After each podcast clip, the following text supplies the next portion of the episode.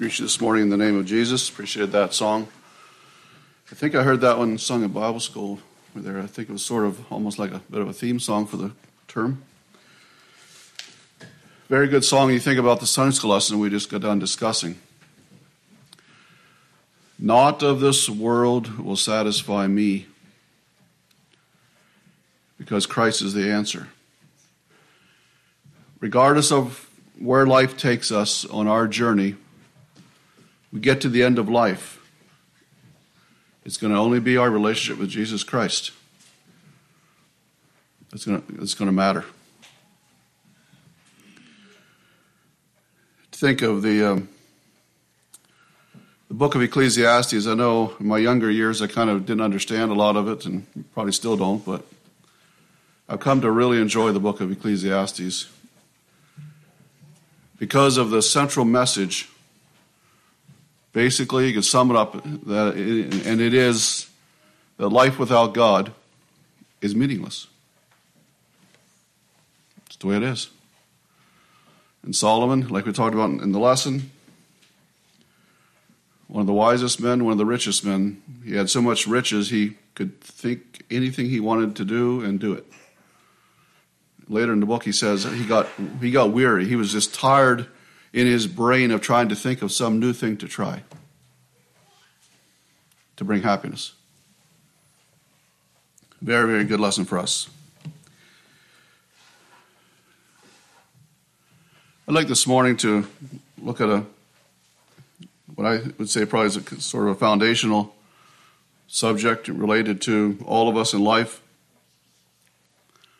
I would like this morning to bring a message on the on one of the commandments.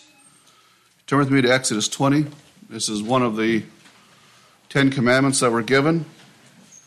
One we have repeated over and over in the scriptures. I'd like to think about this this morning for a while. Exodus 20 and verse 12.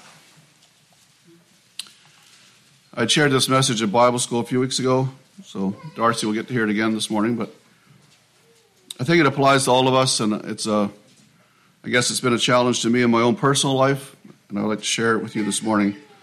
Exodus 20 and verse 12, where this commandment is given Honor thy father and thy mother, that thy days may be long upon the land which the Lord thy God giveth thee. Honor thy father and thy mother. Paul writes to Timothy and says that the last days are going to be characterized by many things, and one of those things is disobedience to parents. That's one of the characteristics of, of, the, of the last days, the closing days of world history. Well, I think it's always been a challenge. I think it is an increased reality in today's world. Now, Jesus referred to this commandment numerous times when quoting various in, in, various ways or settings.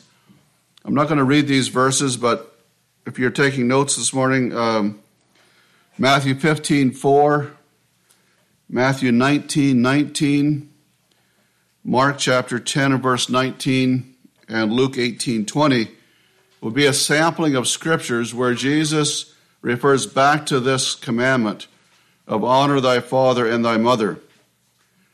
Now, another one would be in Ephesians 6, verses 2 and 3 there, where the Apostle Paul, in writing to the church at Ephesus, says, Honor thy father and mother, which is the first commandment with promise, that it may be well with thee, and thou mayest live long on the earth.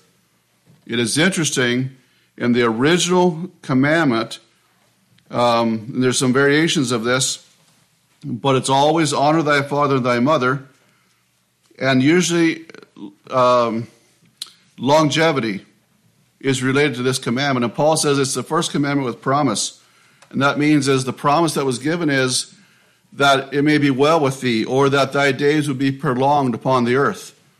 Now, it doesn't simply mean entirely that a person was going to live a long life, although that is part of that, the original meaning of that verse is that you would live a long life. But it involves the blessing of God upon that life. And that is what, what is in, in focus here. And so that's why Paul says it's the first commandment with promise. It, there was a promise attached to this that it may be well with thee, and thou mayest live long on the earth. Now, we have heard this commandment given many times, we know it. And you, with me, maybe at times have wondered how this should all work out in practical life when you think about honoring our father and our mother. And I'm going to, this message this morning was going to come at this from a little different angle. Um, and I'm going to, we're going to be looking at the paradox that is associated with this commandment to honor father and mother. There's a paradox here that we're going to be looking at because I think that this it relates to the working out of this and maybe sometimes the struggle that we have in making this practical in our lives. And we'll come to that in a moment. But think with me, first of all, you know, as a young child, it wasn't usually a problem to honor your parents in most situations. There's that natural affinity with a young child to their mother and their father. Uh, parents are often the hero for a young child. Um, I think it was at Bible school, I think it was a lunchtime or something. Um, we sat across the table at at lunch. With, there were some little boys across the other side, some of the children of staff. And I thought about this idea because they were, one little boy asked his other little boy, Is your dad drive a Ford or a Chev? And I was just sitting there listening. I just thought it was so fascinating. Well, no, he said, My dad drives a Chev. Oh, that's good. That's good. I suppose his dad did too. And if it would have been Ford, it'd been fine too. But I'm just saying, you know, that they looked up to their dad, right? What dad drove was the right thing to drive. That's just an illustration of what I'm saying in relation to, you know, parents are often the hero for a young child. It's pretty easy to understand. Dad and mom can do almost anything. They can fix almost anything. They know about everything.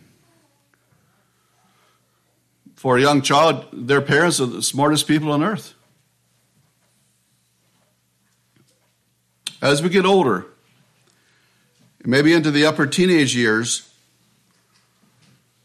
typically we start to see the imperfections and flaws or even failures of our parents, and that can vary in situations. As we, uh, we, we start to see that. They're not the heroes quite that we thought they were when we were younger. And that is a, in the transition of youth, that can be a, a difficult situation. True, there are all the good things that we can remember and we know about our parents, but it's not the good things that give us the problems. When we think about honoring our father and our mother, it's the negative things that we struggle with. As we come to Christ, we know and understand the importance of honoring our parents. Bible says that. But how can all this work together when it seems sometimes like a bit of a paradox? And this isn't true of every situation. We understand that. Many have good parents and good home life, and, you know, yes, they know their parents are human, but don't really, you know, haven't really seen major failure in the lives of their parents. And so they don't struggle with those things in the same way. But I will also say, though, that every child growing up, every teenager at some point will see some of the flat sides and the humanity of, of their parents. And you will have to deal with that. So, for those, you know, that um, would say relatively stable, good homes, good parents, not a lot of dysfunction, we could say. you know, people, those, those individuals you know, have a lot less to struggle with. But there's no doubt situations, and I understand this message is sensitive to all of us this morning in one way or another, some even more than others. I understand that. But there are others who face various levels of parental failure and have a higher mountain to climb in understanding the paradox of honoring parents. But overall, it's pretty easy at times for, especially in the time of youth, to feel sometimes that parents don't understand or they're a little too strict or they, and they don't respond right and so on. And then there's this large question of how do you honor parents when they are not themselves, maybe as parents, living right or have made wrong choices in life. And yet the Bible tells us that we're to honor our parents. That's the paradox I'm talking about. Now, I want to be clear this morning in this, in thinking of this, that honoring parents and the command to honor our parents does not mean that we are necessarily to condone the wrongs or the failures of our parents or to overlook that necessarily. And we'll get to that a little a few minutes probably. Or follow our parents in the wrong living that they may be in. But and in, in, in all of that, um, we need, we need to understand that, that unless our parents are asking us or, or promoting something that we should do that is against Christ, but even in that setting, there's still a sense of honor that we have to give them simply because they are our parents. And that's what we're going to get to. Now, Jesus said in Luke 14 26, If any man come to me and hate not his father and mother and wife and children and brethren and sisters, yea, in his own life also, he cannot be my disciple. The idea there is in relation to the word hate not his father or mother means, if you look it up in the Greek, it means to love less. If we put an allegiance or loyalty to our family whoever that family member may be, we put that uh, allegiance or loyalty to that family member above our relationship with Jesus Christ, we got a problem. That's what Jesus was referring to. We have to be ready to forsake everything to be a follower of Jesus Christ. That's what that is meaning there. So, what I'm saying is that it doesn't mean that our honoring parents justifies us doing anything wrong. Nobody can hide behind that. And it means that we love Jesus the most, and we love our parents or any other family member less than our, we have that love for Christ. Now, there are some very important reasons that God has clearly said to us that we are to honor father and mother. And I also want to be clear in this message, even though we're looking at sort of one side of this. We're not looking at parental responsibility this morning, or we're not looking at parental accountability to God. That'd be a message in itself. We understand that. As parents, we will answer for the influence upon our children. But that's not really the focus of this message. So I want to make it clear that these principles that we're looking at in Scripture today does not take away from the accountability of parental responsibility to God. No parent can say to the child, Yeah, I know that I'm, you know, um, probably a bad parent, but you have to respect me anyway. That's a complete um, wrong application to the scripture. God will hold those, you know, a parent responsible for that and accountable for that.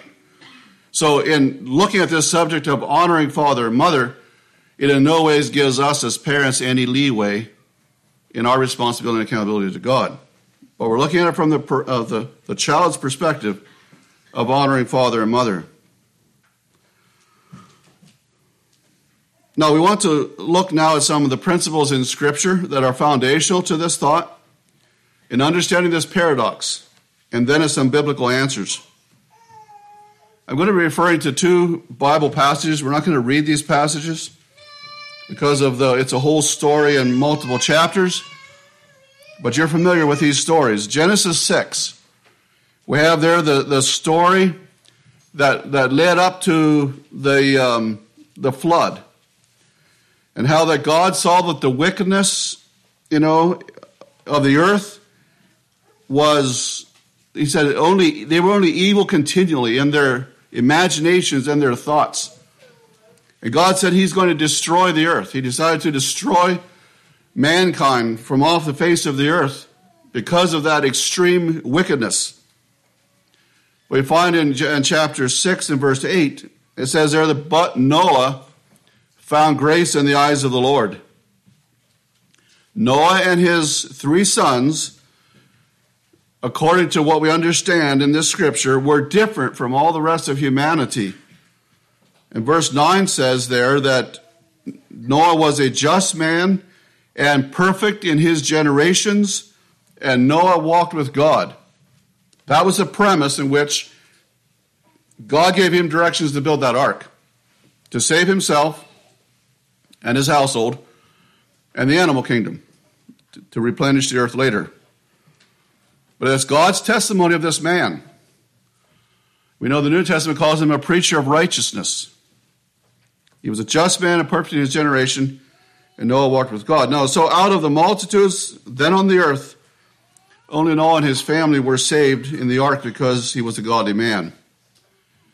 Now you go to Genesis 9, after the floodwaters had had um, drained from off the earth, the ark was resting on the mountains. And it tells us there in, in uh, Genesis 9 20 25, after the flood, that Noah planted a, planted a vineyard. He made wine from the grapes, ended up drinking too much of that wine, and was uncovered in his tent one of his sons, Ham, Bible tells us in that story, saw him uncovered in, in, in, that uncovered condition in his tent, and he went and told his brothers. There's probably more details to that story that the Bible does not give us, but that's what it, it gives us. Whatever the situation was, Ham was wrong in his reflection to his brothers about his father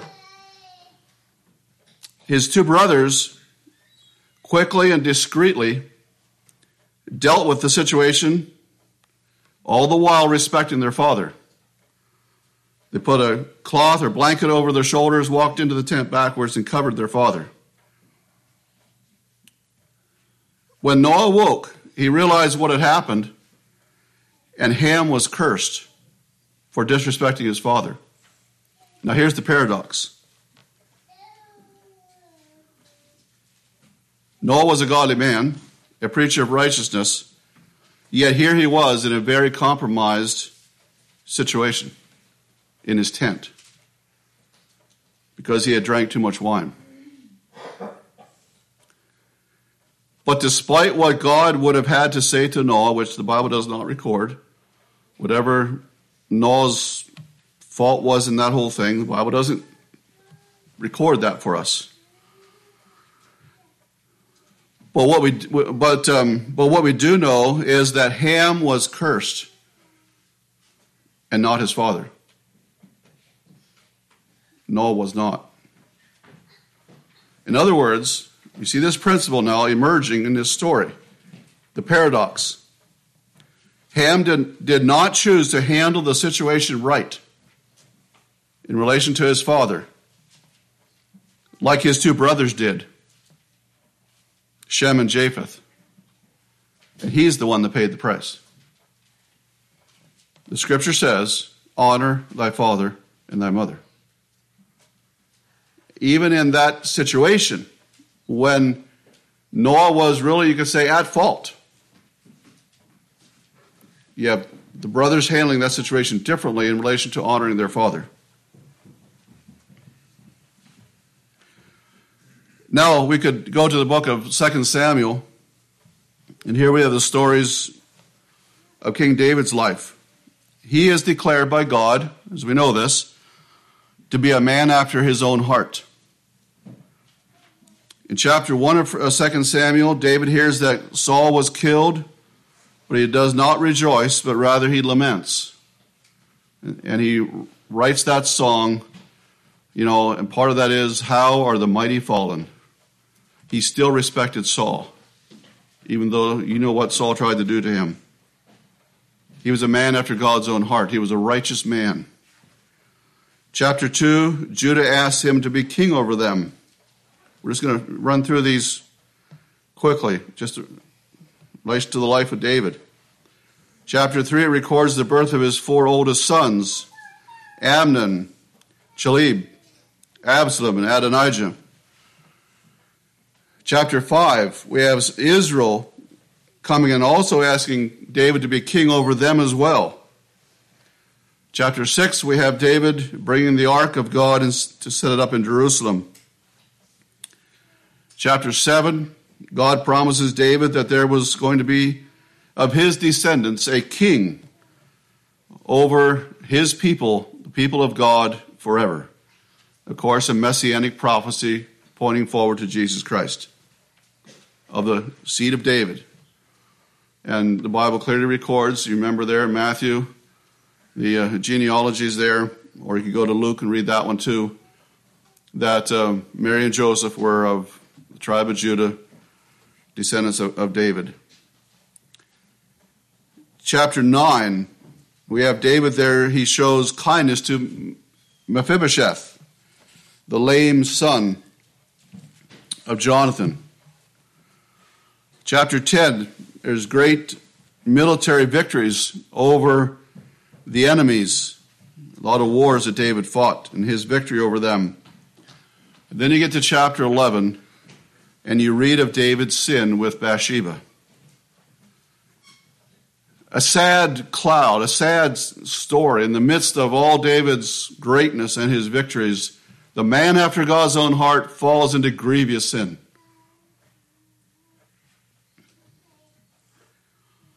You, you remember the, the, um, how that in desperation he tried to cover his sin and ended up committing murder as well. So you have adultery, and you have murder. Again, there's this paradox. The man after God's own heart, the man that God said, Your descendants will be becoming of the Messiah. In other words, we're thankful that David found full repentance and forgiveness. But the personal reaping for those sins was terrible. You go to chapter 13, Amnon defiles his half sister Tamar, and David does nothing, seemingly possibly paralyzed by his own failures, and his own sin. He had a son now that, in a sense, repeated the sin. But Tamar, Tamar's older brother Absalom, remember Amnon and Absalom were half brothers. Tamar was Absalom's full sister. Tamar's older brother Absalom decides to take things into his own hands and kills Amnon. David seemed to have a hard time. You remember Absalom fled